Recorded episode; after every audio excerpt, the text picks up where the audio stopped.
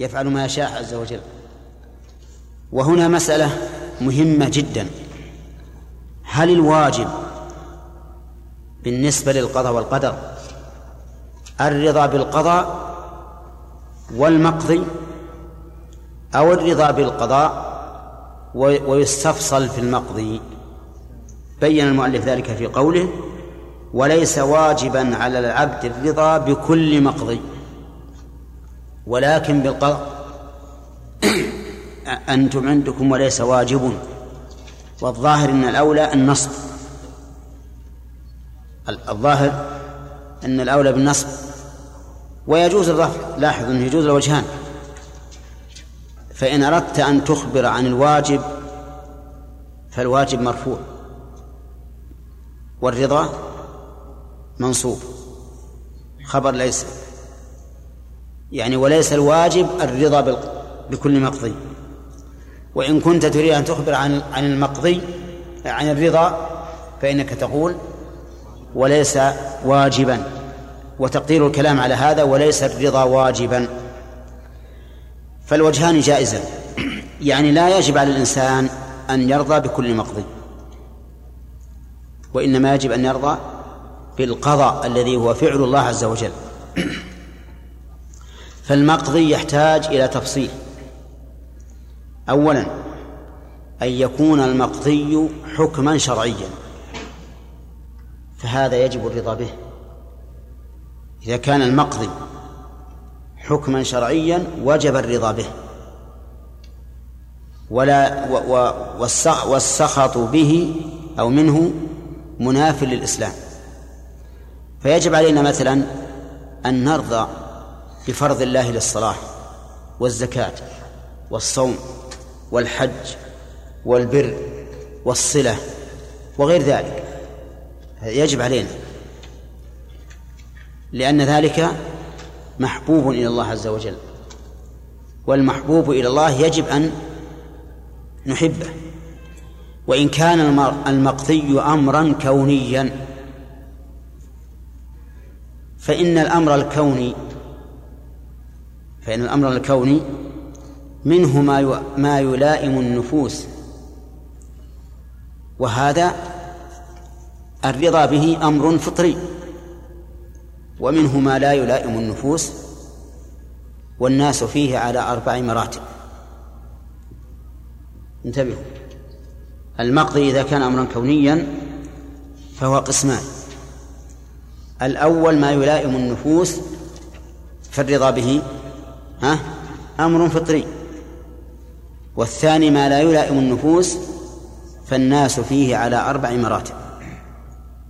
مثال ذلك إذا قضى الله للإنسان بولد ورزق واسع ودار مهيئة ومركوب فخم وعلم وإيمان ها؟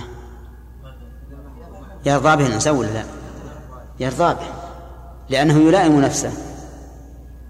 فلا بد أن يرضى به. رضاه بذلك أمر فطري. لا يحتاج أن نقول يجب أن ترضى به لأنه سيرضى به. أما إذا كان المقضي لا يلائم النفوس فإن الناس فيه على أربع مراتب. مثاله مرض. إنسان قضى الله عليه بمرض. المرض يلائم ولا غير ولا لا يلائم؟ غير ملائم. ينقسم ينقسم الناس فيه إلى أربع مراتب. المرتبة الأولى مرتبة السخط. والثانية مرتبة الصبر. والثالثة مرتبة الرضا. والرابعة مرتبة الشكر. أربعة مراتب. أربع مراتب. مرتبة السخط أن يسخط هذا الذي قضاه الله. يسخطه. وعلامة السخط أن يقول قولا منكرا أو يفعل فعلا منكرا. مثال القول أن يقول يا ويلاه وثبوراه وما أشبه ذلك من الكلمات التي تنبئ عن تسخط. وأما الفعل المنكر فمثل لطم الخدود شق الجيوب نتف الشعور نعم القفص حتى يسقط على الأرض وما أشبه ذلك. هذا تسخط فعلي ولا قولي؟ تسخط فعلي.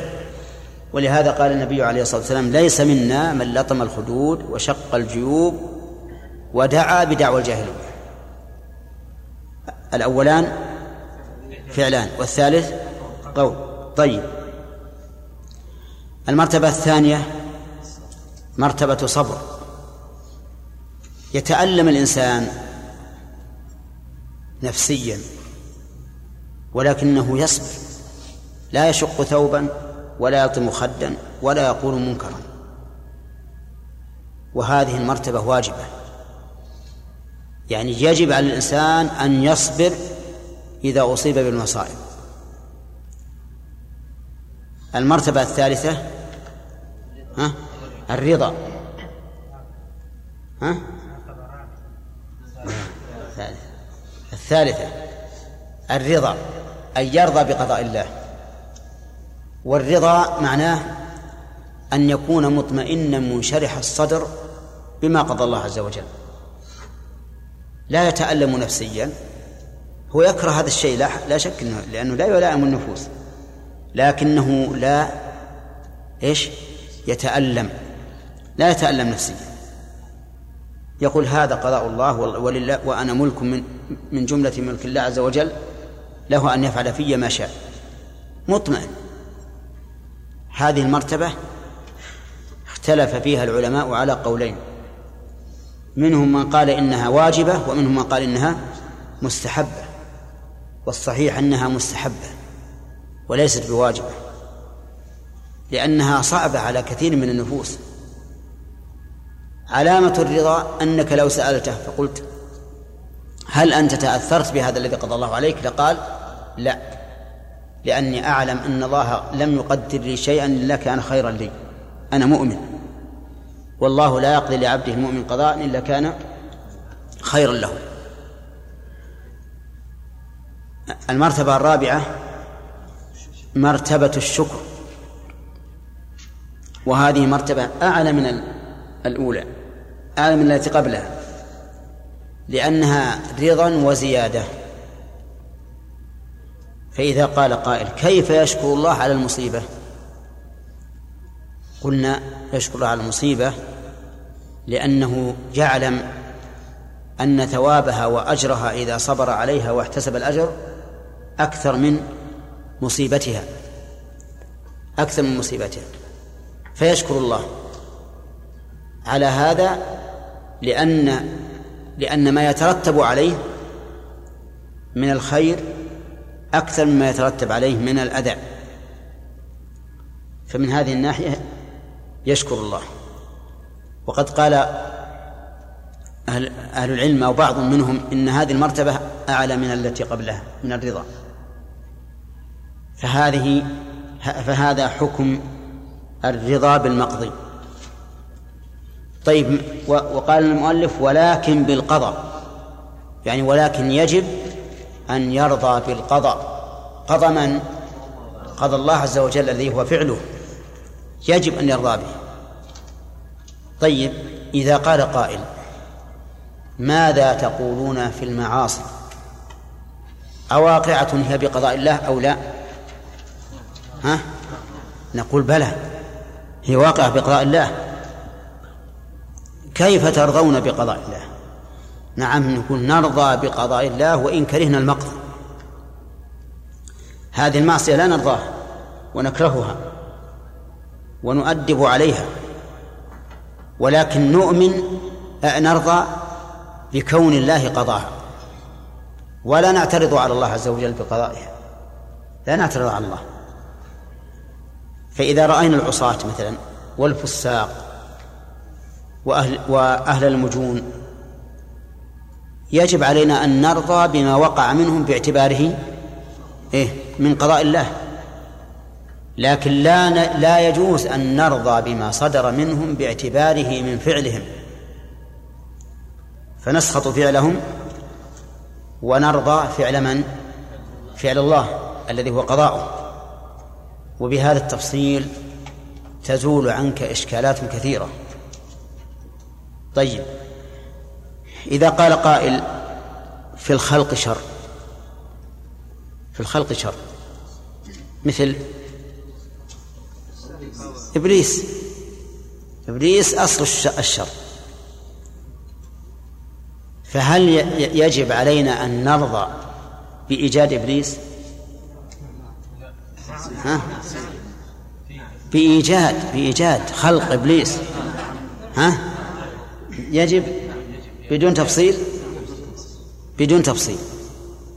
لكننا لا نرضى بما يأمر به إبليس. كذا؟ لا نرضى بذلك لأن إبليس يأمر بالشر والفحش والمنكر. ومن يتبع خطوات الشيطان فإنه يأمر بإيش؟ بالفحشاء والمنكر. إذن نرضى بأن الله خلقه ونقول لا شك أن الله خلقه لحكمة ولكن لا نرضى بما يكون من فعل إبليس من الشر والفساد إلى آخره. نعم. ولكن بالقضاء. قال لأنه من فعله.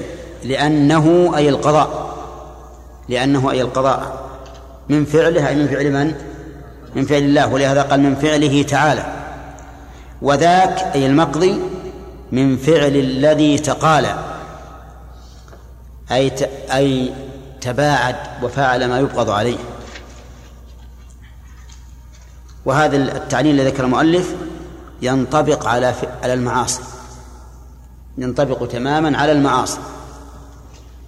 فالمعاصي واقعة بقضاء الله وقدره. نرضى بها من هذه الناحية. وواقعة من فعل الشخص. العاصي من هذه الناحية لا نرضاه. ولهذا قال لأنه أي القضاء من فعله وذاك أي المقضي من فعل الذي تقالى طيب فإذا قال قائل ما الجمع بين قوله تعالى من شر ما خلق وبين قوله صلى الله عليه وسلم والشر ليس إليك؟ نقول الفرق بينهما ظاهر لأن قوله من شر ما خلق أضاف الشر إلى من؟ إلى المخلوق. أما إلى الله فلا يضاف الشر. أما إلى الله فلا يضاف الشر. كيف يتصور هذا؟ يتصور لا شك أن الله هو الذي قدر الشر لكن قدر الشر في مفعولاته. أما تقديره لهذا الشر فهو خير حكمة حكمة عظيمة يترتب عليها من المصالح ما يجعلها غير مكروهة. لكن فرق بين المفعول وبين الفعل والفاعل. الفاعل هو الله عز وجل هو المقدر. هذا لا شك نحبه على كل حال. وفعله أيضا خير على كل حال. ومفعوله فيه خير وفيه شر. نعم. والله أعلم. خمسة. لا خمسة ما في شك. وقفنا على ويفسق المذنب بالكبيرة ولكن أنت سمعنا الآن. الباب الثالث. في الأحكام.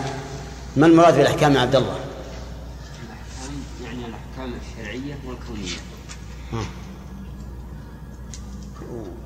والحكمية. هل هو الإنسان مؤمن أو كافر أو ما أشبه ذلك؟ والجزائية. ما وصل كل هذا الباب هذا عام. في أحكام متعددة. يقول المؤلف إنه يجب على العباد أن يعبدوا الله. ما هو الدليل؟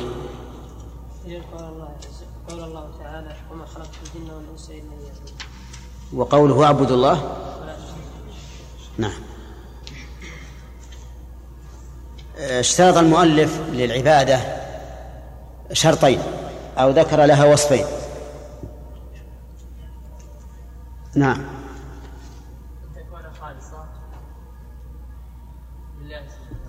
ها؟ إيش بعد؟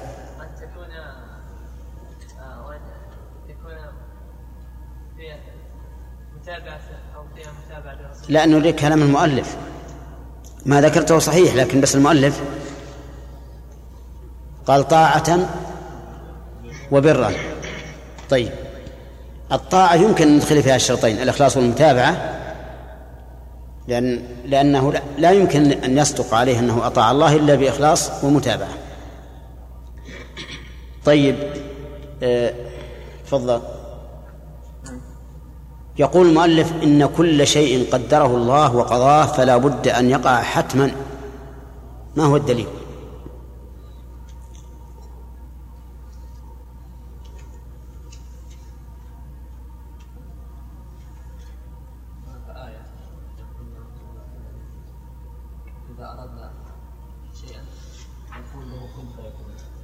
إنما أمره إذا أرى شيئا أن يقول له كن فيكون فأخبر أنه لا بد أن يكون.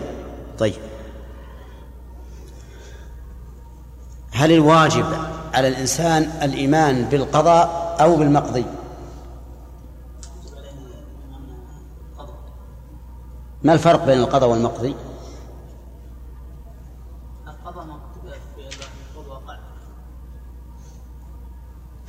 والمقضي. المقضي ما حصل وانتهى امره القضاء هو فعل الله نعم. المقضي هو الذي مفعول الله. طيب. القضاء فعل الله والمقضي مفعول. طيب. الواجب الإيمان. الواجب الإيمان اسمك أنت؟ الطاهر. نعم. الواجب الإيمان بالقضاء لأنه نعم ولكن المقضي لا يجب يعني الايمان به اذا كان المقضي مثلا في التفصيل في التفصيل في تفصيل طيب. الايمان بالقضاء واجب. الايمان بالمقضي. في تفصيل لا يكون يعني يكون أمرا شرعيا فهذا واجب. الرضا به. فالرضا به واجب. تمام. اذا المقضي شرعا يجب الرضا به. طيب. وأن يكون الأمر كوني فلا يكون من حاله. أن يكون ملائما للنفس هذا به فطري. نعم. وأن يكون غير ملائم للنفس ومراد الناس فيه أرض آه، السخط هذا محرم. والصبر وهذا واجب. والرضا خلاف بين العلماء. منهم من قال إنه واجب ومنهم من قال إنه مستحب. والراجح إنه مستحب. والشكر وهو على المراتب على المراتب طيب. فهمتم الآن؟ صار المقضي إن كان حكما شرعيا وجب الرضا به فيجب عليه أن أرضى بوجوب الصلاة وأرضى بتحريم الزنا. وجوبا إذا كان كونيا فإما أن يكون ملائما للنفس أو مؤلما للنفس. ملائم أو مؤلم. إن كان ملائما ها فالرضا به طبيعي ما أحد فطري. وإن كان مؤلما ها فالناس فيه على أربعة مراتب على أربع مراتب ساخط وصابر وراض وشاكر. تمام؟ طيب بقي علينا أيضا بقي علينا الثاني وإذا كان المقضي إذا كان المقضي شرعيا فهو باعتبار فعل العبد مرضي به إن كان طاعة ومسقوط إن كان معصية. فهذا أيضا يضاف إلى المقضي كونا.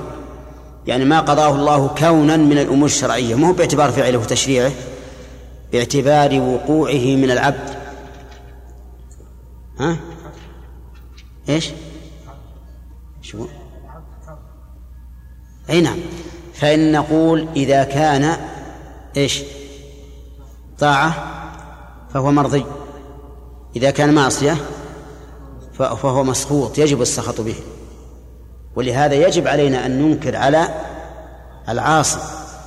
فإذا قال هذا قضاء الله وقدره قلنا نعم نحن نرضى بقضاء الله وقدره. نرضى أن الله قدره عليك هذا باعتبار فعل الله. لكن باعتبار فعلك لا نرضى به. أي نعم. فصار الآن المقضي إن كان شرعيا باعتبار فعل الله عز وجل. ها؟ فالرضا به واجب.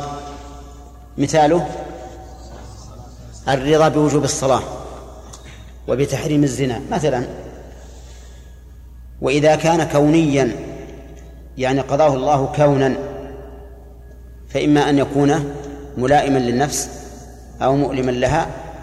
إن كان ملائما للنفس مثل الصحة والرزق والولد والزوجة وما أشبه ذلك فهذا الرضا به أمر فطري. ما يحتاج نقول واجب أو غير واجب. إذا كان مؤلما فالناس فيه على أربعة مراتب. والواجب فيها الصبر. الواجب فيه من هذه المراتب هو الصبر. وإذا كان أمرا شرعيا يعني بمعنى أمرا شرعيا باعتبار وقوعه من العبد. نعم. ففيه التفصيل قلت. ولنا أن نقول نجعل الأمر الشرعي ينظر فيه من وجهين.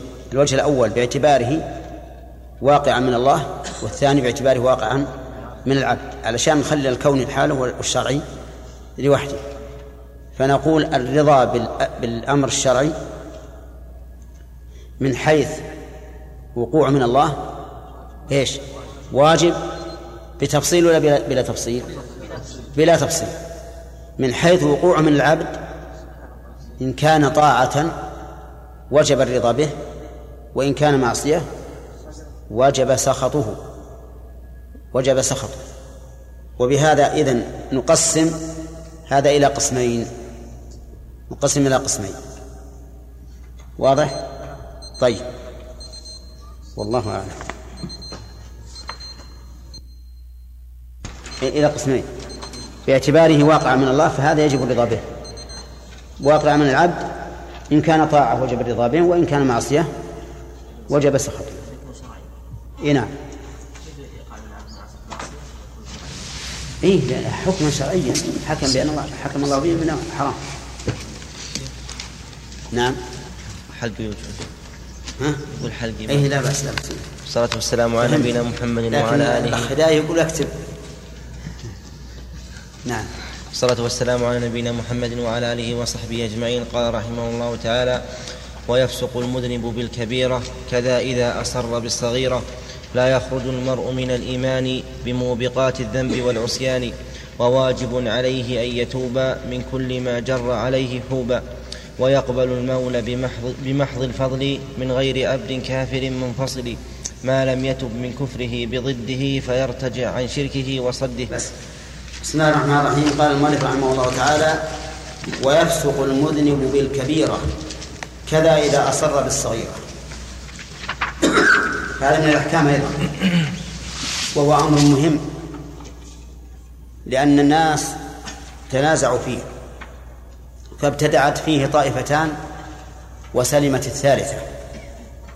المذنب إذا أذنب بكبيرة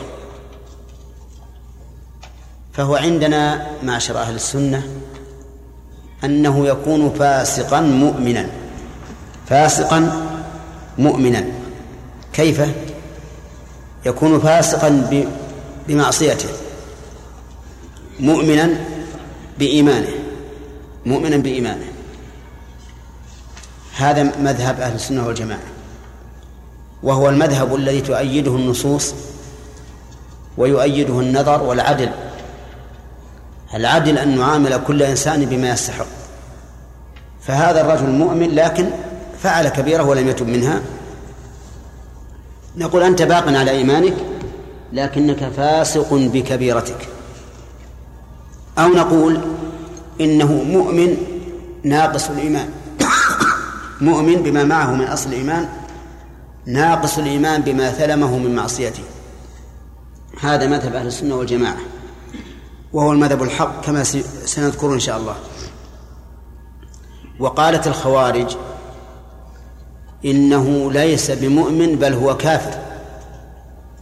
بل هو كافر.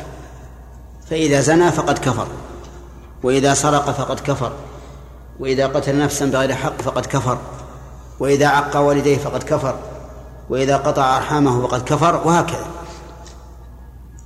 إذا فعل أي كبيرة صار كافرا خارجا عن الإيمان. طيب وإذا كان كافرا خارجا عن الإيمان فما حكمه في الآخرة؟ ها؟ أنه يخلد في النار. أنه يخلد في النار. ووافقتهم المعتزلة على التخليد في النار لكن خالفتهم في الحكم في الدنيا. يعني وافقتهم في حكم الآخرة وخالفتهم في حكم الدنيا فقالوا أي المعتزلة إن فاعل الكبيرة مخلد في النار. لكنه في الدنيا في منزلة بين منزلتين لا نسلب عنه الإيمان ولا نصفه في الكفر.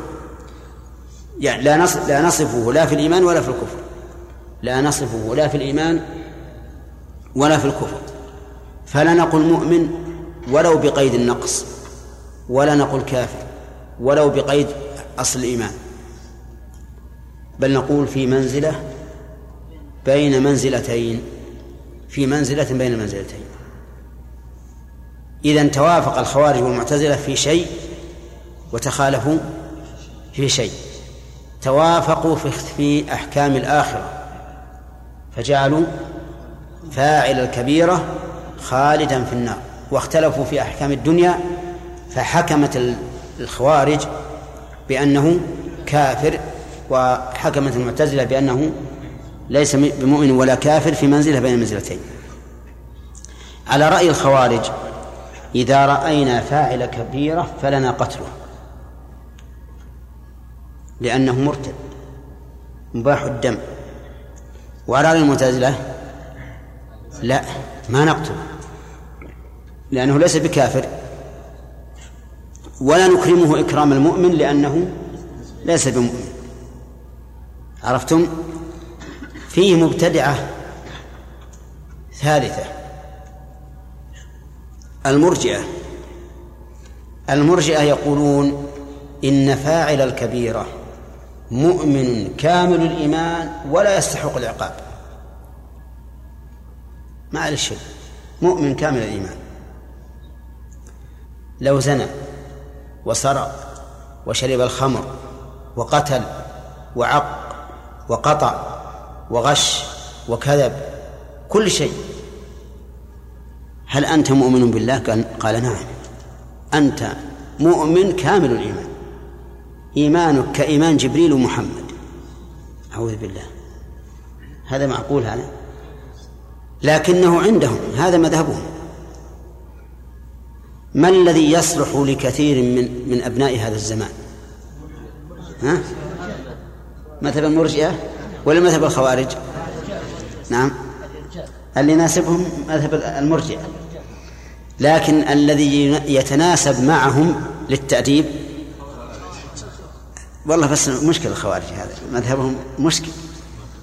كل من من من فعل كبيرة ما نصلي عليه ولا ونقتله هذا صعب. هذا فيه شدة.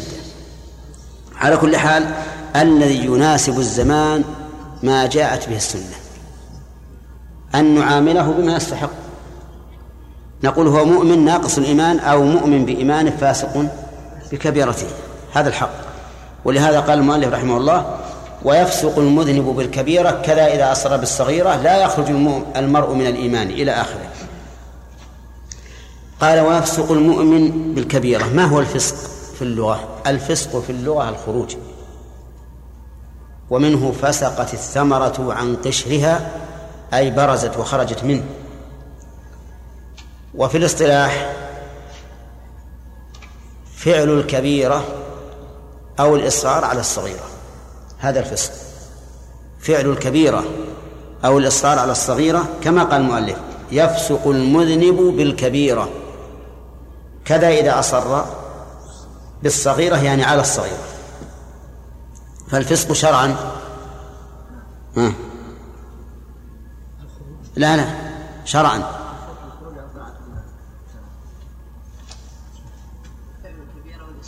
نعم. فعل الكبيرة أو الإصرار على الصغيرة. طيب. إذا زنى المرء صار فاسقا. إذا أصر على شرب الدخان صار فاسقا.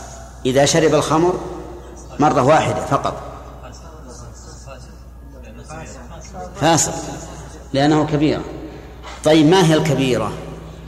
الكبيرة في الحقيقة في المعنى ضد الصغيرة. ولا لا؟ ضد الصغيرة. لكن فما هو الميزان؟ قال بعض العلماء ما نص الشارع على أنه كبيرة فهو كبيرة وما لم ينص عليه فهو صغيرة. فمثلا اجتنبوا السبع الموبقات. هذا يكون كبيرا ألا أنبئكم بأكبر الكبائر؟ يكون كبيرا المهم ما نص الشارع على أنه كبيرة فهو كبيرة وما لا فلا. وقال بعض العلماء ما توعد عليه بلعن أو غضب فهو كبير. وقال آخرون ما فيه حد في الدنيا أو وعيد في الآخرة فهو كبيرة. واختلفوا اختلافا كبيرا. والشيخ الإسلام رحمه الله ذكر أن الكبيرة ما رتبت عليه عقوبة خاصة. يعني ما ما جعل عليه عقوبة خاصة فهو كبيرة. وما نهي عنه فقط ولم يعين له عقوبة خاصة فهو صغيرة. ومع ذلك يقول إن الكبائر تتفاوت. بعضها أشد من بعض. بعضها أشد من بعض. وقوله أقرب إلى الصواب. طيب من فعل الكبيرة ولم يتب منها صار فاسقا. من أصر على الصغيرة والإصرار ليس فيه إقلاع صار فاسقا. ثم قال نعم. وقوله ويفسق المذنب خلافا لمن؟ ها؟ لا. للمرجئة. خلافا للمرجئة. لأن المرجئة يقولون إن المذنب لا يفسق بالكبيرة ولا بالإصرار على الصغيرة. بل هو مؤمن كامل الإيمان. قال ابن القيم مبينا مذهبهم والناس في الإيمان شيء واحد كالمشط عند تماثل الأسنان. طيب ثم قال لا يخرج المرء من الإيمان بموجب بموبقات الذنب والعصيان موبقات مهلكات. لا يخرج المرء من الإيمان بفعل الموبقات. وهذا رد على من؟ وغير. والمعتزلة. والمعتزلة لأن الخوارج والمعتزلة يقولون أنه يخرج من الإيمان. لكن الفرق بينهما أن أن الخوارج قالوا إذا خرج من الإيمان دخل في الكفر ما في واسطة والمعتزلة قالوا إذا خرج من الإيمان فهو في منزلة بين منزلتين. كرجل سار من المدينة يريد مكة فنزل في بدر. صار في منزلة بين منزلتين ليس من أهل المدينة ولا من أهل مكة. كذا لكن الخوارج أقرب إلى الصواب منهم في أنه ليس هناك واسطة. قال الله تعالى فماذا بعد الحق إلا ضلال؟ وقال لا تعتذروا قد كفرتم بعد إيمانكم. ولم يذكر منزلة. فالمنزلة هذه بدعة. بدعة مردودة على صاحبها. طيب إذن المهم أن قوله لا يخرج المرء من الإيمان هذا رد لقول من؟ الخوارج والمعتزلة. طيب وواجب عليه أن يتوب من كل ما جر عليه حوبا واجب عليه أي على المرء المذنب أن يتوب بالألف. والألف هنا يقولون إنها للإطلاق أي لإطلاق الروي. والروي آخر البيت. وكان لولا ذلك لقال أن يتوب أن يتوب. لأن المتحرك يوقف عليه بالسكون. طيب أن يتوب من كل ما جر عليه أي على الفاعل حوبا أي إثما. يعني يجب على الإنسان أن يتوب من كل شيء حصل له به إثم. إن كان ترك واجب فبفعله. إن كان فعلا محرم فإيش؟ فبتركه. لأن ترك الواجب يجر عليك الإثم وفعل المحرم يجر عليك الإثم أيضا. من كل ما جر عليه حوبا طيب واجب عليه أن يتوب فورا؟ فورا. لأن الأصل في الواجبات الفورية ولأن الإنسان لا يأمن أن يموت. فقد يأتيه الموت بغتة قبل أن يتوب. ولو تاب عند الموت لم تنفعه التوبة. لقوله تعالى وليست التوبة للذين يعملون السيئات حتى إذا حضر أحدهم الموت قال إني تبت الآن. ولم يبعد عنا شروط أو ذكر شروط التوبة. تحفظها؟ قلها. لا. ولا الترتيب؟ بالترتيب الإقلاع تعد عليها. كلها ولا تنتهي نعم. الإخلاص. الإخلاص. الإقلاع. والإقلاع. والندم ما رتبت. محمد. الإخلاص. الندم نعم. الإقلاع. نعم. العزم. العزم على أن لا يعود. نعم. كذلك أن تكون في وقت قبولها. في وقت أحسنت. قبول التوبة. تمام. هذه خمسة شروط. وقد ذكرناها قريبا مفصلة فلا بد من من التوبة. لا بد من التوبة من من من كل ذنب. قال ويقبل المولى بمحض الفضل من غير عبد كافر منفصل. ما لم يتب من كفره بضده. قوله ويقبل المولى بمحض الفضل. يقبل إيش؟ يقبل التوبة من الإنسان بمحض الفضل أي بالفضل الخالص المحض. لماذا؟ لأن الله عز وجل هو الذي من عليه أولا بالتوبة. فإن توفيق الله للعبد فإن توفيق الله العبد للتوبة توبة. قال الله تبارك وتعالى ثم تاب عليهم ليتوبوا. يعني ثم وفقهم للتوبة ليتوبوا فالله عز وجل يمن عليك بمحض الفضل أن تتوب.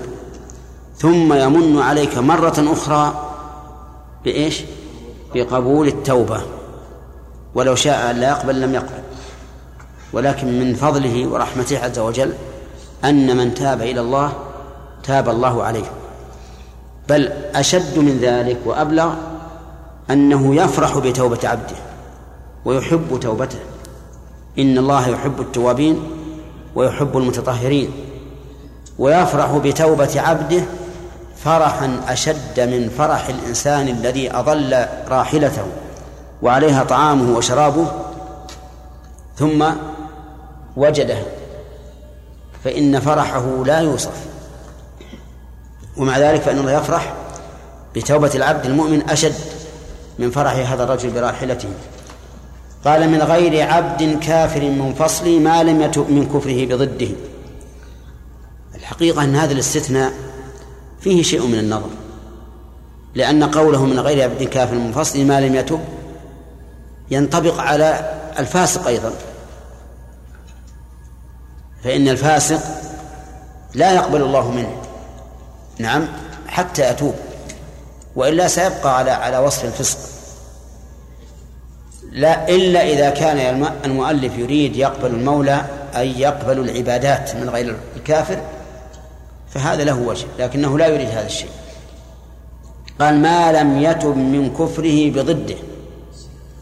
ما ضده؟ الإسلام.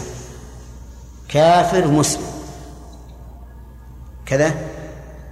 طيب إذا تاب من كفره بضد الكفر فإنه تقبل منه التوبة.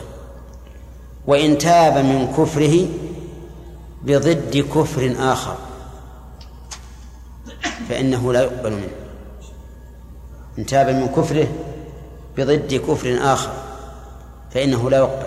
يعني مثل لو تاب من نوع من نوع من الكفر وبقي على النوع الآخر فإنه لا يقبل. بل لا بد أن يكفر بالجميع. فلو كان الرجل منكرا لشيء مما جاء به الرسول نعم وتاب منه لكنه مشرك يعبد الصنم ماذا تقولون؟ هل يقبل منه؟ لا لا يقبل منه حتى يكفر يؤمن بكل ما كفر به. طيب ولو تاب المؤمن أو المسلم لو تاب المسلم من من, من ذنب وهو مصر على آخر. نعم. تقبل توبته مما تاب منه. وقيل لا تقبل. يعني ذهب بعض العلماء إلى أن إلى أن أضاف إلى الشروط الخمسة شرطا سادسا وهو أن يقلع عن جميع الذنوب. ما هو عن الذنب الخاص؟ عن كل الذنوب. وبناء على هذا القول لو تاب من ذنب وهو مصر على آخر فإنها لا تقبل توبته. مثاله رجل تاب من الزنا لكنه يشرب الخمر. فعلى هذا الرأي لا تقبل توبته من الزنا. لأنه لو كان صادقا ما عصى الله. لو كان صادقا في التوبة والرجوع إلى الله ما عصى الله بالذنب الآخر. ولو تاب من الربا لكنه يغش الناس. ها؟ لا تقبل على هذا الرأي. ولكن الصحيح أنها تقبل. ولكن يقال أما التائب التوبة المطلقة فهذا لا بد لتوبته من أن يكون مقلعا عن عن جميع الذنوب. وأما التوبة الخاصة المقيدة فإنها تصح من ذنب مع الإصرار على غيره. إذن فالمدح بالتوبة لا يكون إلا ها؟ إلا لمن أقلع عن جميع الذنوب. وأما وأما التقييد فيصح ولو من ذنب فيصح من ذنب ولو مع الإصرار على آخر. فالذي تاب من الزنا لكنه يشرب الخمر. يصح أن نصفه بالتائب على سبيل الإطلاق؟ لا. لكن نقول تائب من من الزنا مقيدا. فلا يستحق الوصف المطلق الذي يمدح به التائب إنما يمدح بقدر ما حصل منه من توبة فقط. نعم.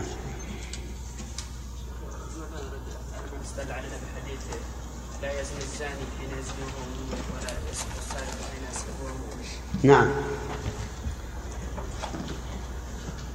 نقول هذا يعني مؤمن كامل الإيمان. هذا المراد. وإنما قيدناه بذلك للأدلة الأخرى الدالة على أنه لا يخرج من الإيمان.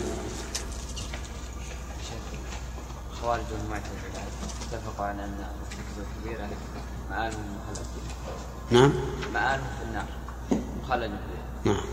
لكن اختلفوا في أن الخوارج يقولون هو في الدنيا كافر والمعتزلة يقولون هو في منزلة بين منزلتين نعم. مع أن مآله إلى النار. لماذا خالفوه؟ مع أن المصير هو نفس المصير. إيه. لأن الكل أخذوا بنصوص الوعيد. الخوارج أخذوا بنصوص الوعيد وكذلك المعتزلة. لكن في الدنيا قالوا ما يمكن أننا نبيح دم الفاسق. ما يمكن نبيح دمه. ولا يمكن أن ندع الصلاة عليه.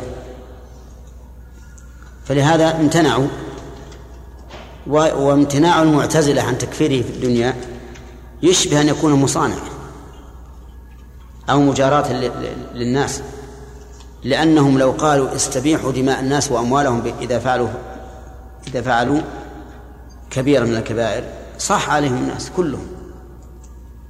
نعم. الحد إيش؟ الحد الكبير عند المعتزلة الخوارج هل يعتبرونه مثل الحد عند حسن الجماعة؟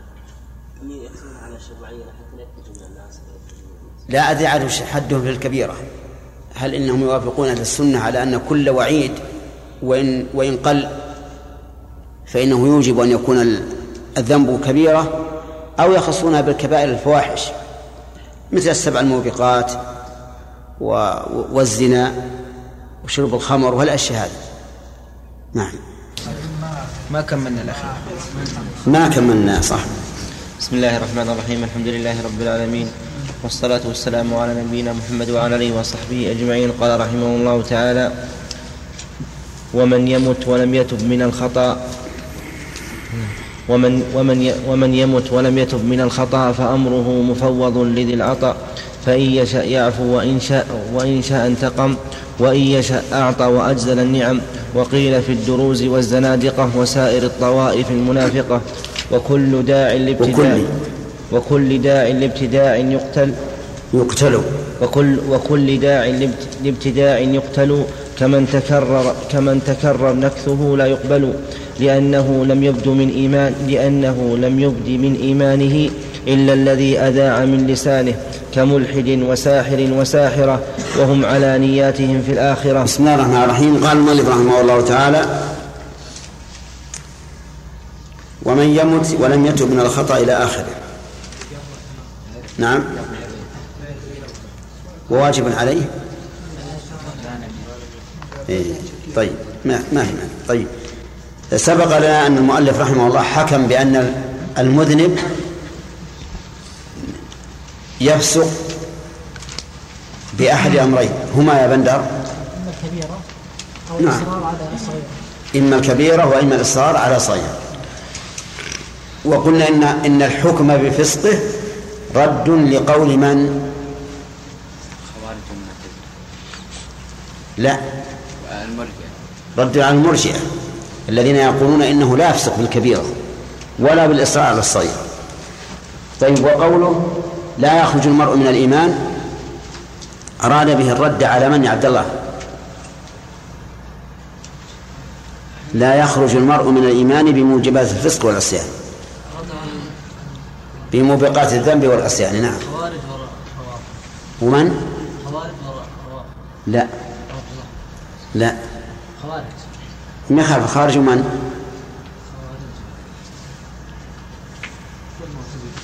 الخوارج والمعتزلة. كيف كان ردا عليهم؟ لأن لأن الخوارج يقولون أن ما يخرجون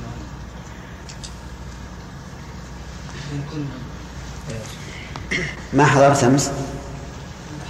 طيب. ليش ما تراجع عبد الله؟ هذه بحوث مهمة مشكلة. إذا ما راجعت هذه البحوث وش تراجع. نعم يقولون إذا ذنب كبيرة الخوارج ويخرج من الإيمان نعم. يصبح كافرا نعم. مخلدا في النار. أحسنت. والمعتزلة يقول يخرج من الإيمان ولكن بين منزلتين بين الكفر والإسلام. يعني لا يخرج من الإيمان ولا يكون كافرا. بل هو في منزلة؟ بين منزلة الكفر والإسلام. أحسنت. طيب. وفي الآخرة؟ الآخرة ذلك يعني ليس مؤبد يعني؟ ليس مؤبد ما يعني يكون في منزلة بين الجنة والنار.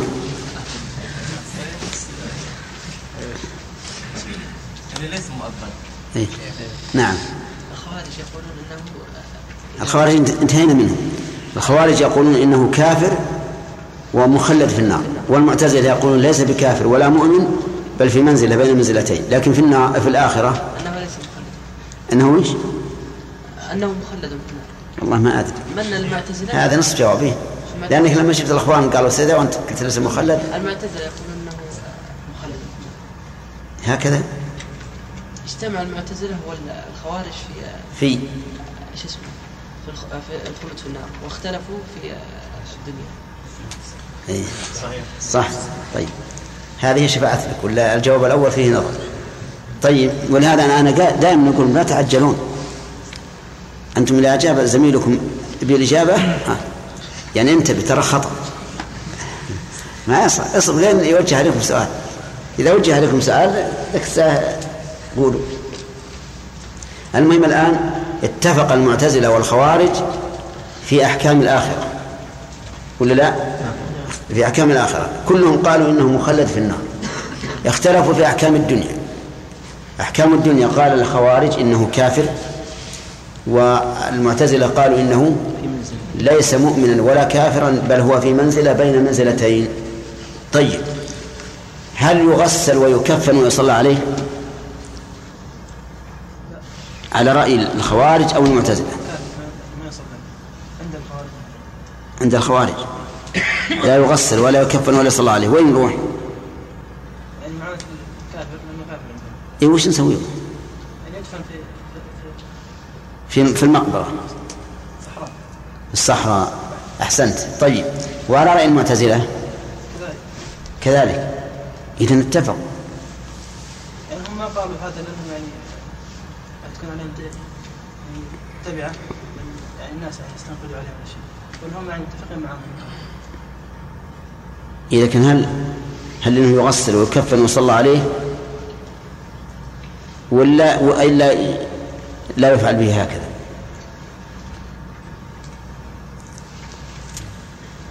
يعامل معاملة المسلم لأنه ما دخل في الكفر. لأنه لم يدخل في الكفر.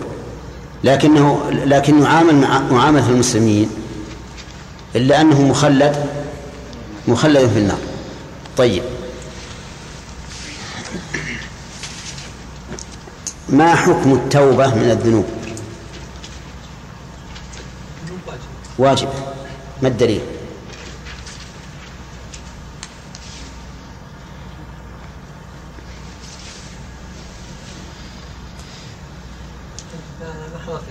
أي ما حضرت هذه ما ما ما نعم. قوله تعالى وتوبوا إلى الله جميعا أيها المؤمنون لعلكم تفلحون.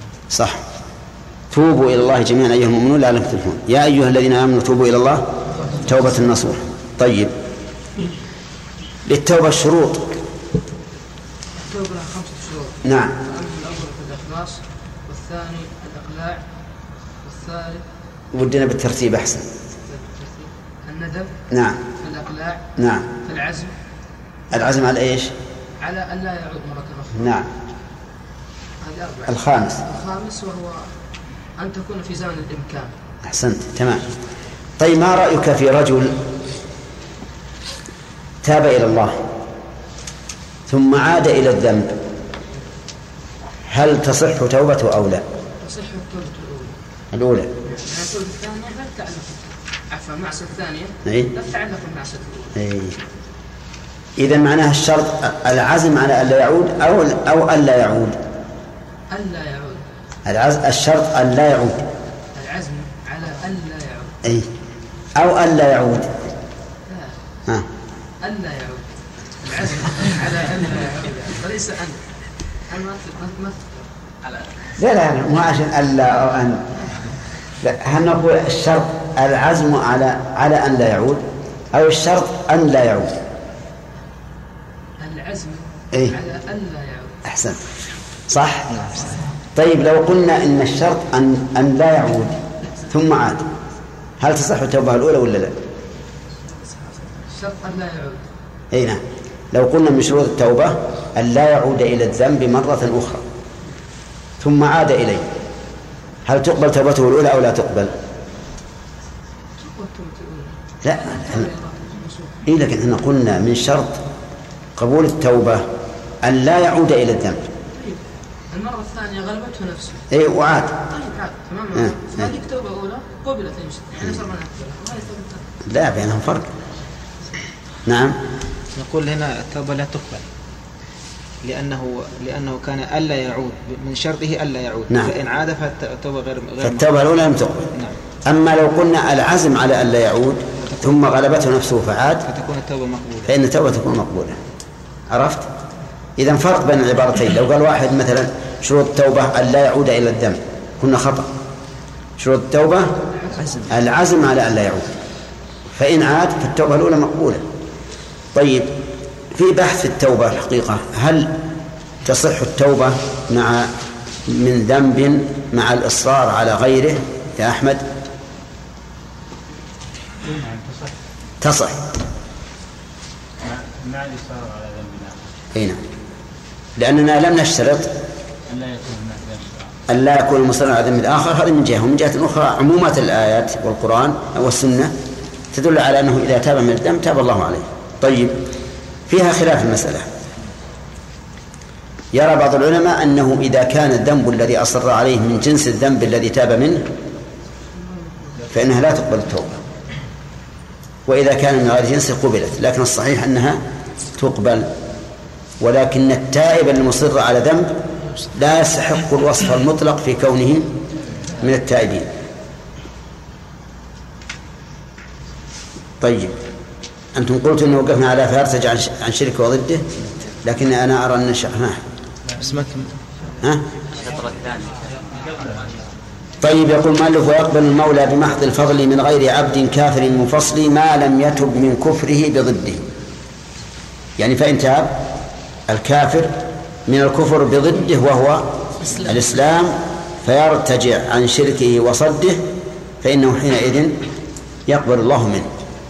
وذكرنا أن في كلام المؤلف شيئا من النظر لأن كل من تاب تاب الله عليه من أي ذنب كان. فقول المؤلف يقبل المولى بمحض الفضل من غير عبد كافر فيه نظر لأنه قال ما لم يتب وكلامنا في إيش؟ في التوبة. فإذا تاب تاب الله عليه ولو كان كافرا. أما إذا إذا مات على المعصية وهو وهي غير كفر فهذه هي التي تكون تحت المشيئة. إن شاء الله غفر له وإن شاء عاقبه. طيب. يقول ومن يتب نعم. ومن يمت ولم يتب من الخطأ فأمره مفوض لذي العطاء فإن يشاء يعفو وإن شاء انتقم وإن يشاء أعطى وأجزل النعم. ها؟ فيرتجع عندكم فهمتنا؟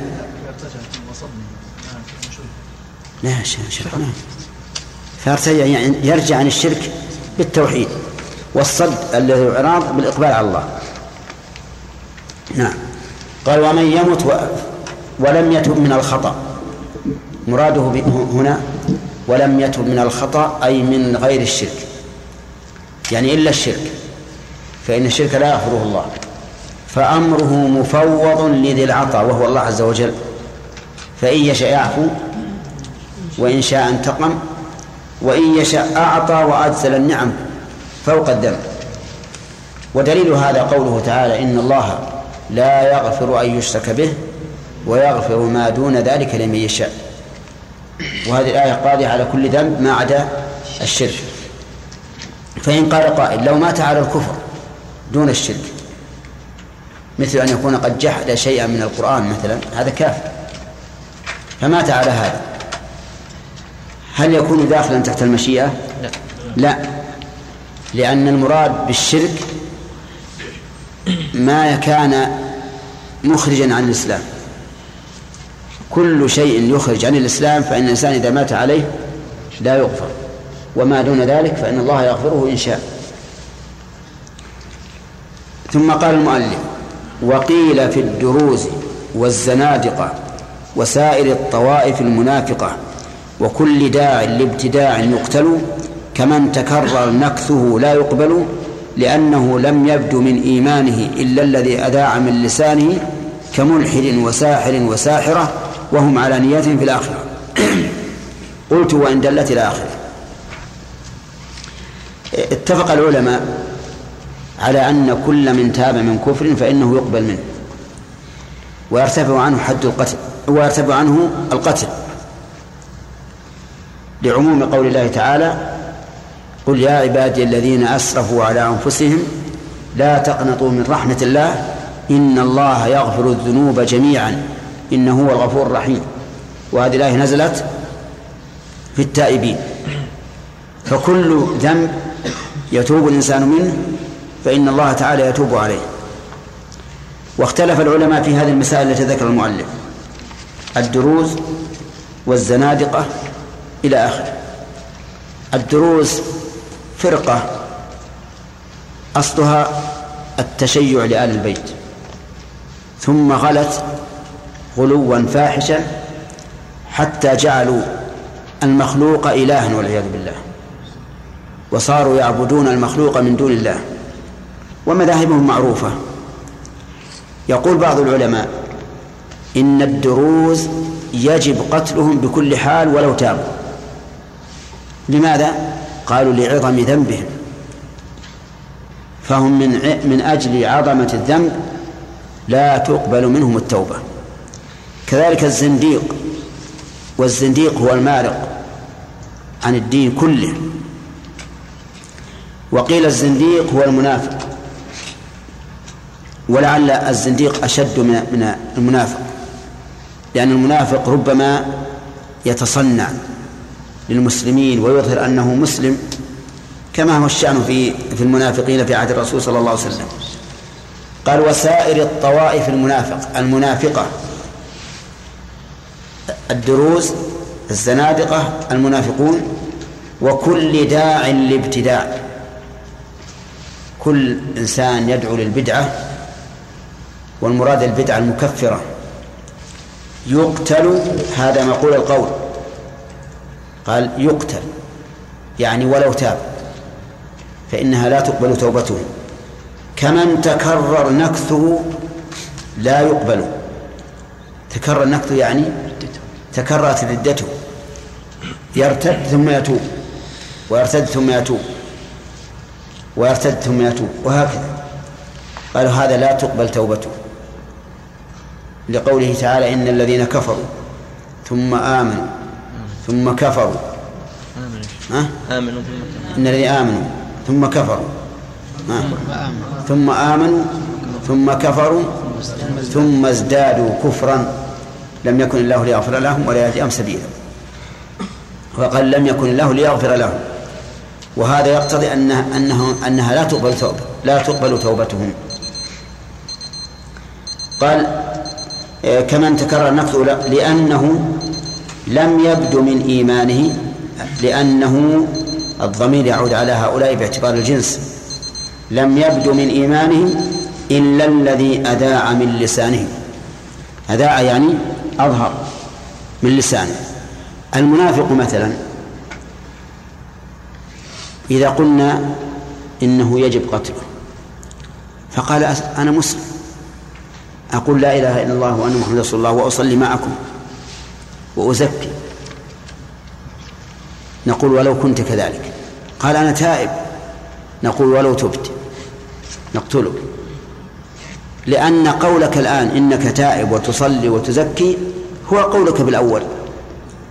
لأنك تنافقنا. فلم يبدو من إيمانك إلا ما أذاعه لسانك وما أذعته اليوم كالذي أذعته بالأمس. أنت تنافقنا. فلا نقبل منك.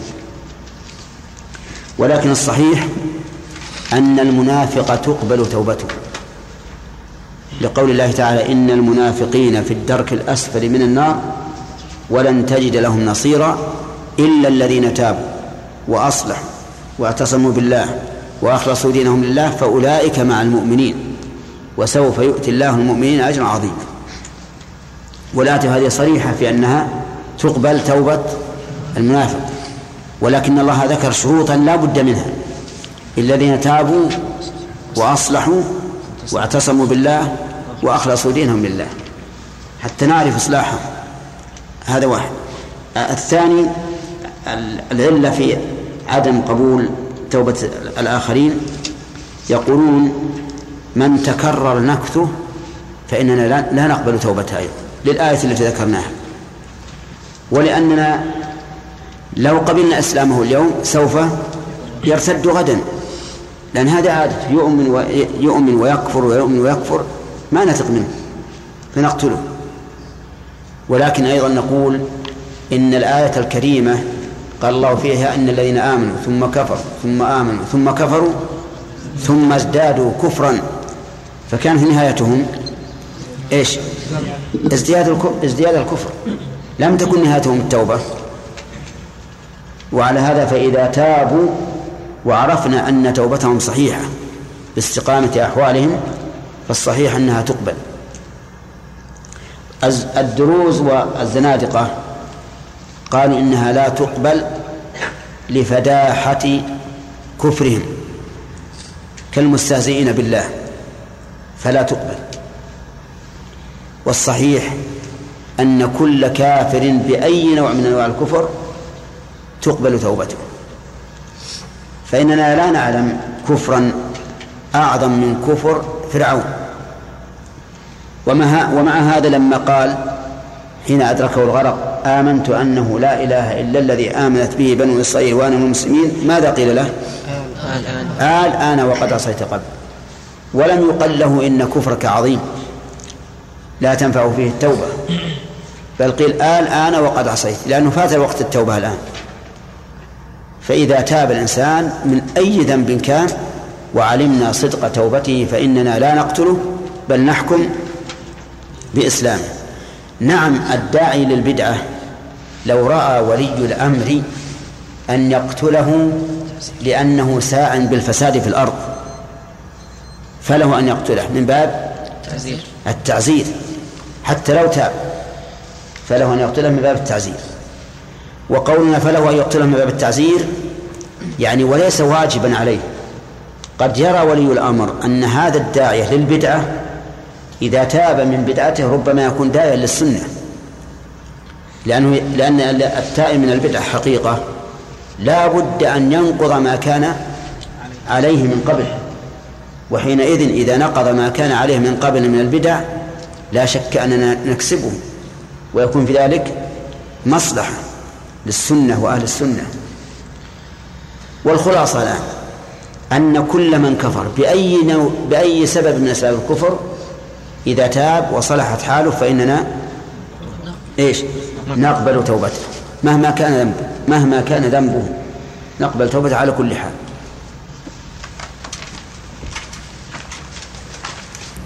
ودليل تأثيره أن السحرة لما سحروا أعين الناس بحبالهم وعصيهم التي ألقوها. كانت مؤثرة حتى في موسى. قال الله تعالى يخيل إليه من سحرهم أنها تسعى. مع أنها حبال وعصي ساكتة في الأرض ما تتحرك. لكن يراها الرائي وكأنها تتحرك. فإذا قال قائل هل هذا يدل على أن للسحر تأثيرا أو ليس له تأثير؟ أو ليس له تأثير؟ نقول أما في قلب الحقائق فليس له تأثير. وأما في تصوير الشيء على غير هيئته فهذا له تأثير. فالعصي مثلا لا يمكن للساحر أن أن يقلبها إلى حية والحبال لا يمكن يقلبها إلى حية. لكن يمكن أن يجعل الرائين يرونها وكأنها حيات كأنها حيات. ويذكر قصة الله أعلم بها أن جماعة كانوا يجنون نخلة يخرفونها وقد وضعوها في إناء. فجاء الساحر وقال أتريدون أن أخوض في هذا الرطب ولا يتأثر؟ ومعروف أن الرطب إذا خاض فيه الإنسان يتأثر يفسد. قالوا ما تستطيع قال أستطيع. فسحرهم وجعل يدور حول الإناء من خارج. وهم يرونه وكأنه في وسط الإناء. فجعلوا يتعجبون. وكان الرجل الذي في النخلة لم يبلغ السحر. فناداه قال إن الرجل يدور حول الإناء وليس في وسط الإناء. نعم فأرسل إليه سحرة فقال له لا لا لا أبدا. صحيح يخوض في وسط الإناء. نعم فالله أعلم هل هذا صحيح أو لا. لكن سمعناه ونحن صغار. على كل حال السحر يؤثر لكن لا في قلب الحقائق لأنه لا يقدر على قلب الحقائق إلا الخالق عز وجل. فهو القادر على قلب الحقائق. قلب عصا موسى حية تسعى وتأكل. السحر نوعان. سحر يكفر به الساحر وسحر لا يكفر به. فإن كان السحر بواسطة الاستعانة بالشياطين نعم فهذا كفر. لقول الله تعالى وما كفر سليمان ولكن الشياطين كفروا يعلمون الناس السحر. وما أنزل على الملكين ببابل هاروت وماروت وما يعلمن من أحد حتى يقول إنما نحن فتنة فلا تكفر. وإذا كان بالأدوية فإنه لا يكفر. لكن يجب أن يقتل درءا لمفسدته. والأول كذلك يجب أن يقتل لكفره ومفسدته. فإن آمن فإن تاب قتل ليش؟ لمفسدته. قتل لمفسدته فقول المؤلف وساحر وساحرة فيه هذا التفصيل. نقول إذا كفر بسحره فإنها لا تقبل توبته باعتبار أننا نقيم عليه إيش؟ الحد نقتله. وإن لم يكفر بسحره أقمنا عليه الحد تطهيرا لا كفرا. طيب. وقال وهم على نياتهم في الآخرة. يعني نحن نحكم بالظاهر. وأما السرائر فإلى من؟ إلى الله عز وجل. السرائر إلى الله. وهم على نياتهم في الآخرة. قال قلت وإن دلت دلائل الهدى كما جرى للعيلبوني اهتدى. قلت القائل من؟ المصنف رحمه الله. إن دلت هذه شرط واهتدى جواب الشرط. يقول قلت إن دلت دلائل الهدى يعني إن وجدت قرائن تدل على صدق توبته فإنه يهتدي. وإذا اهتدى قبلنا توبته. وأما قولك كما جرى للعيلبون فهذا رجل كان من الزنادقة ولكن الله سبحانه وتعالى هداه وأظنه في الأصل درزي فاهتدى. يقول المؤلف فمثل هذا نقبل توبته. فما هي القرائن التي دلت على صدق توبة العيلبوني؟ يقول فإنه أذاع من أسرارهم ما كان فيه الهتك عن أستارهم وكان للدين القويم ناصرا فصار منا باطنا وظاهرا. فإذا دلت القرائن على أن هذا الزنديق أو هذا الملحد صار مؤمنا حقيقة نعم فإننا نقبل توبته ونرفع عنه القتل.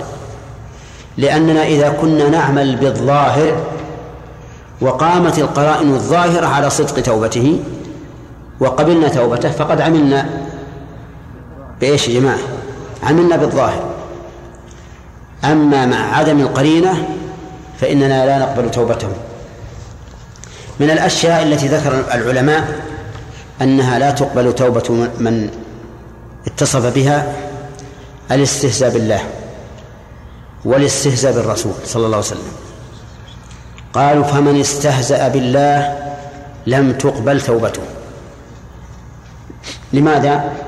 لعظم ذنبه كيف يستهزئ برب العالمين؟ من استهزأ بالرسول صلى الله عليه وسلم فإنه لا تقبل توبته لأن لعظم حسن لماذا؟ لعظم ها؟ من استهزأ بالرسول صلى الله عليه وسلم إيه؟ لعظم إيش؟ لعظم الرسول ولا لعظم الذنب؟ لعظم الذنب طيب ولكن الصحيح أنها تقبل توبة كل تائب لقوله تعالى قل يا عبادي الذين أسرفوا على أنفسهم لا تقنطوا من رحمة الله إن الله يغفر الذنوب جميعا والدليل في المستهزئين خاصة أن الله قال لا تعتذروا قد كفرتم بعد إيمانكم.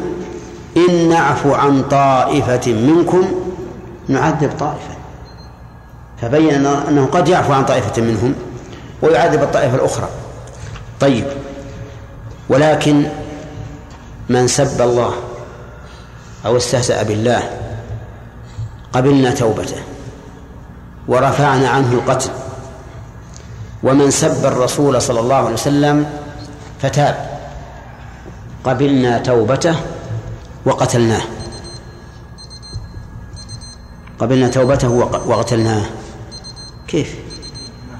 اللي يسب الله تقبل توبته ولا يقتل. والذي يسب الرسول تقبل توبته ويقتل. نعم.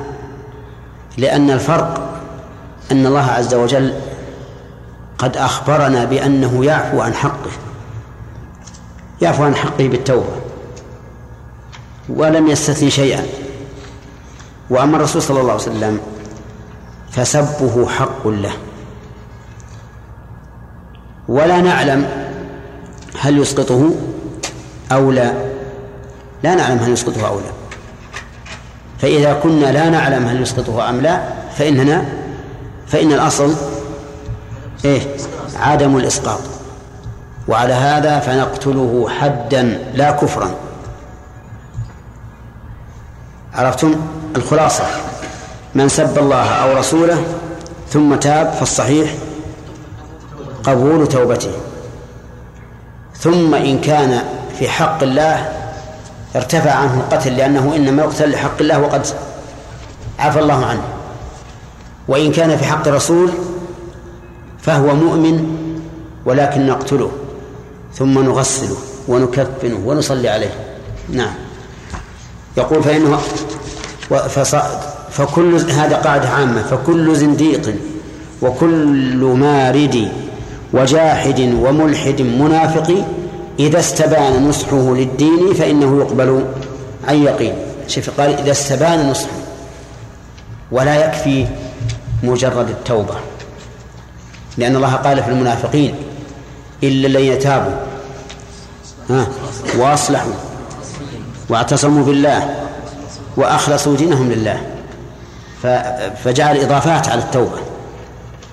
ليس مجرد ما يقول المنافق إنه مسلم نقبل لأنه كان يقول إنه مسلم من قبل. لكن لا بد أن يكون هناك إصلاح. لا بد أن يكون إصلاح. وإخلاص لله وش بعد؟ واعتصام به. يعني بمعنى أن تكون هناك قرائن تبين أنه صادق. والله أعلم. طيب يمكن نقف على هذا في السفرية. اي لأنه ما يمدينا نعم كان السحر يستعمل يضعف الرجال لا يستطيع على زوجته هل يجوز نعطيه فلوس حتى يفك السحر؟ على كل حال إذا علمنا فلا بأس. لا بأس أن ينقض السحر لأن هذا نقض. أي هو ما هو مطيع بفلوس عسى بعد ما يسحركم إلى إلى إلى أنكم دارين أخشى إن علم أنكم علمتم به سحركم بعد. فك السحر عن ذاك وحطه عليكم نسأل الله أن يكفينا وإياكم شرهم. نعم. مثل ما قلت لك حنا بلغناكم بأن السحر نوعان مكفر وغير مكفر. أليس كذلك؟ وجئنا بآية تدل على هذا. نعم. الآن نسمع كثيرا من الناس يسبون الله ويسبون الرسول ويسبون الدين. يعني بس ما ما ما ما, ما نستطيع نعمل إي. يعني ماذا؟ بلغوا يا أخي بلغوا من يستطيع. يعني وجدنا بعض الناس أقول بلغوا من يستطيع. فإذا بلغتم من يستطيع فقد أبرأتم ذممكم ما هو مشكلة؟ طيب وش تسوي يا الإنسان؟ وش تسوي؟ وش تسوي؟ لا يمكن أن تبي تقتله؟ لا طيب إيش؟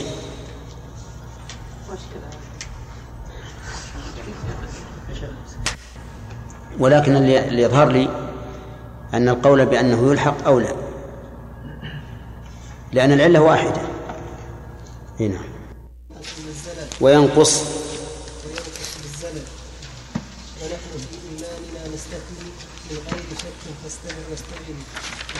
واستبني. نعم نعم. نتابع الأخيار من أهل الأثر الآثار لا أهل الأثر لا لا بالسكون. نعم. إي نعم. نتابع الأخيار من أهل الأثر. ونقطة من أهل الأثر نتابع الأخيار من أهل الأثر ونقطة الآثار لا أهل الأثر. بس بسم الله الرحمن الرحيم. الحمد لله رب العالمين وصلى الله وسلم على نبينا محمد وعلى آله وأصحابه ومن تبعهم بإحسان إلى يوم الدين. قال المؤلف رحمه الله تعالى في منظومته السفارينية في الكلام على الإيمان. إيماننا قول وقصد وعمل. تزيده التقوى وينقص بالزلل.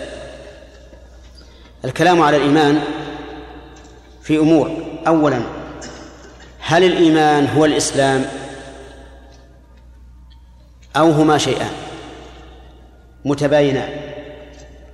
هذه مسألة مسألة مهمة. نقول إذا ذكر الإيمان والإسلام في سياق واحد فالإيمان غير الإسلام.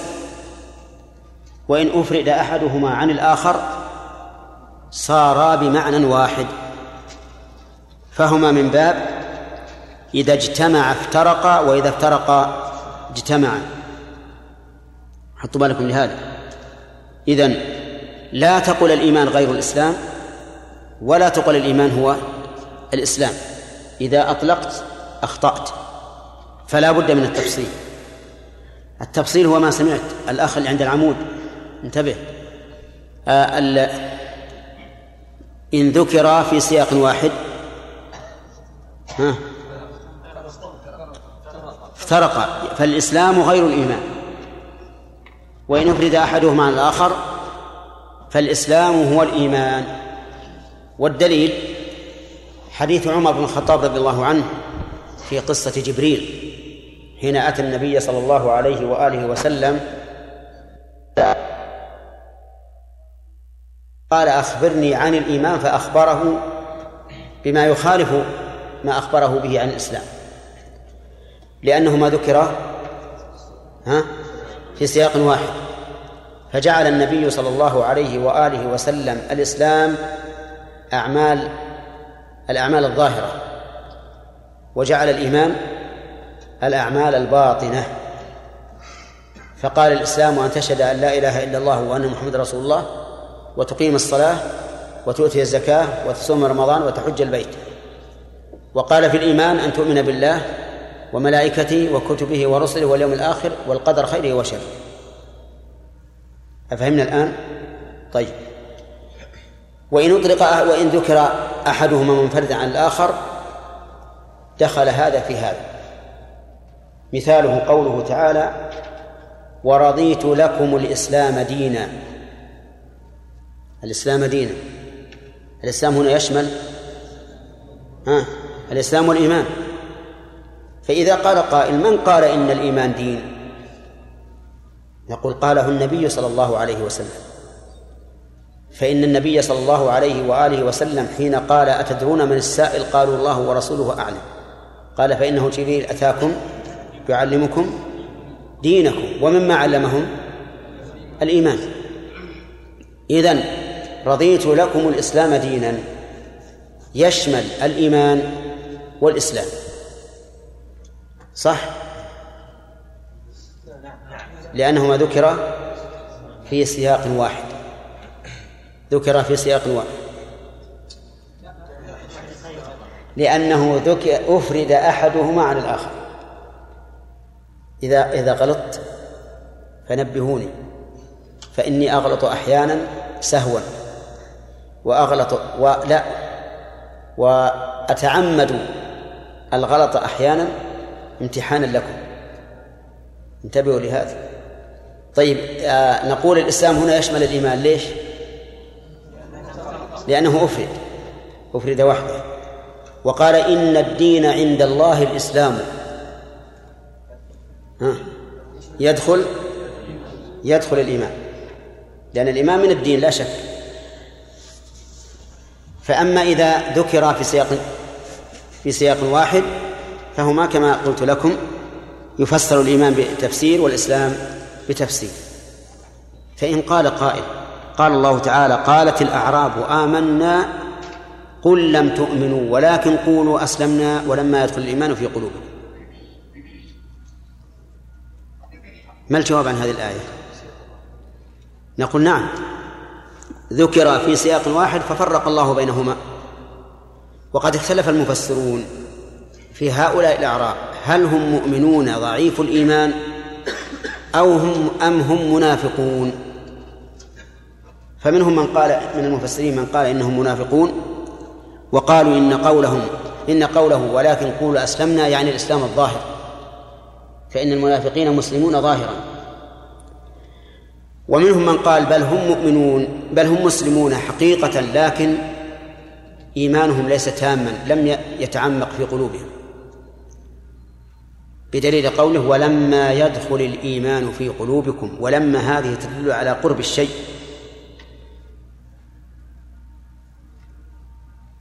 هكذا. لما تدل على قرب الشيء كما قال تعالى بل لما يذوقوا عذاب. وكون الإيمان قريبا من دخول قلوبهم يدل على انتفاء النفاق عنهم. لأن لأن المنافقين نفى الله عنهم الإيمان نهائيا. فقال ومن الناس من يؤمن من يقول آمنا بالله وباليوم الآخر وما هم بمؤمنين. وهؤلاء لم ينفي الله الإيمان عنهم بل قال لما يدخل الإيمان في قلوبكم. وهذا هو الأقرب. هذا هذا القول الثاني أقرب من الأول وإن كان الأول محتملا. طيب إذن هنا فرق بين الإسلام والإيمان؟ ها؟ طيب. وقال الله تعالى فأخرجنا من كان فيها من المؤمنين فما وجدنا فيها غير بيت من المسلمين. هذه الآية استدل بها بعض العلماء من قال إن الإيمان هو الإسلام مطلقا. لأن الله قال فأخرجنا من كان فيها من المؤمنين فما وجدنا فيها غير بيت من المسلمين. والحقيقة أن هذه الآية دليل أن هذه الآية دليل عليهم وليست دليل لهم. انتبهوا يا جماعة. أفهمتم أصل المسألة؟ هذه الآية استدل بها من يقول إن الإس... إن الإسلام هو الإيمان مطلقا. قال لأن الله قال فيها فأخرجنا من كان فيها